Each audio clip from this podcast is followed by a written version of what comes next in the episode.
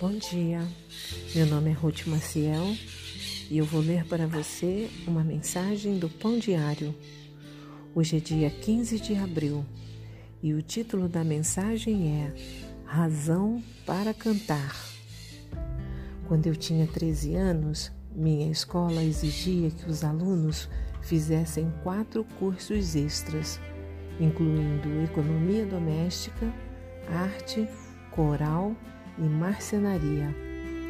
Em meu primeiro dia no coral, a professora chamou um aluno por vez ao piano para ouvi-lo individualmente e separar cada um de acordo com o seu alcance vocal. Na minha vez, cantei as notas diversas vezes, mas não fui direcionada a um grupo.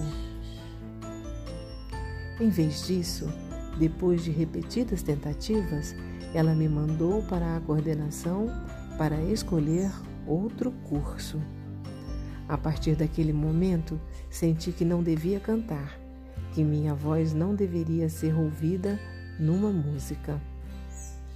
Guardei esse sentimento por mais de uma década, até ler o Salmo 98, aonde está escrito: Cantem ao Senhor um cântico novo porque ele fez maravilhas.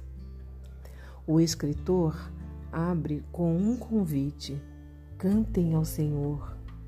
O motivo nada tem a ver com a qualidade de nossas vozes.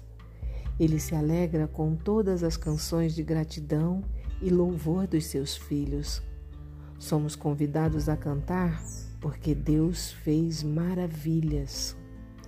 O salmista destaca duas razões maravilhosas para louvar alegremente a Deus em música e ações: seu trabalho salvador em nossa vida e a contínua fidelidade dele para conosco.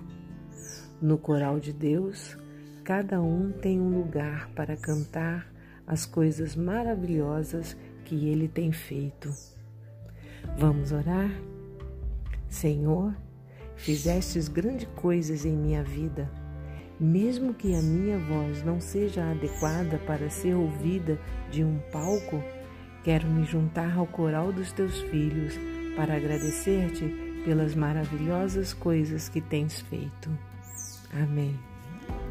Um pensamento para o dia? Deus ama ouvir as vozes de seus filhos. Se você gostou, compartilhe com outros, porque a palavra de Deus nunca volta vazia. Tenha um bom dia e fique na paz do Senhor.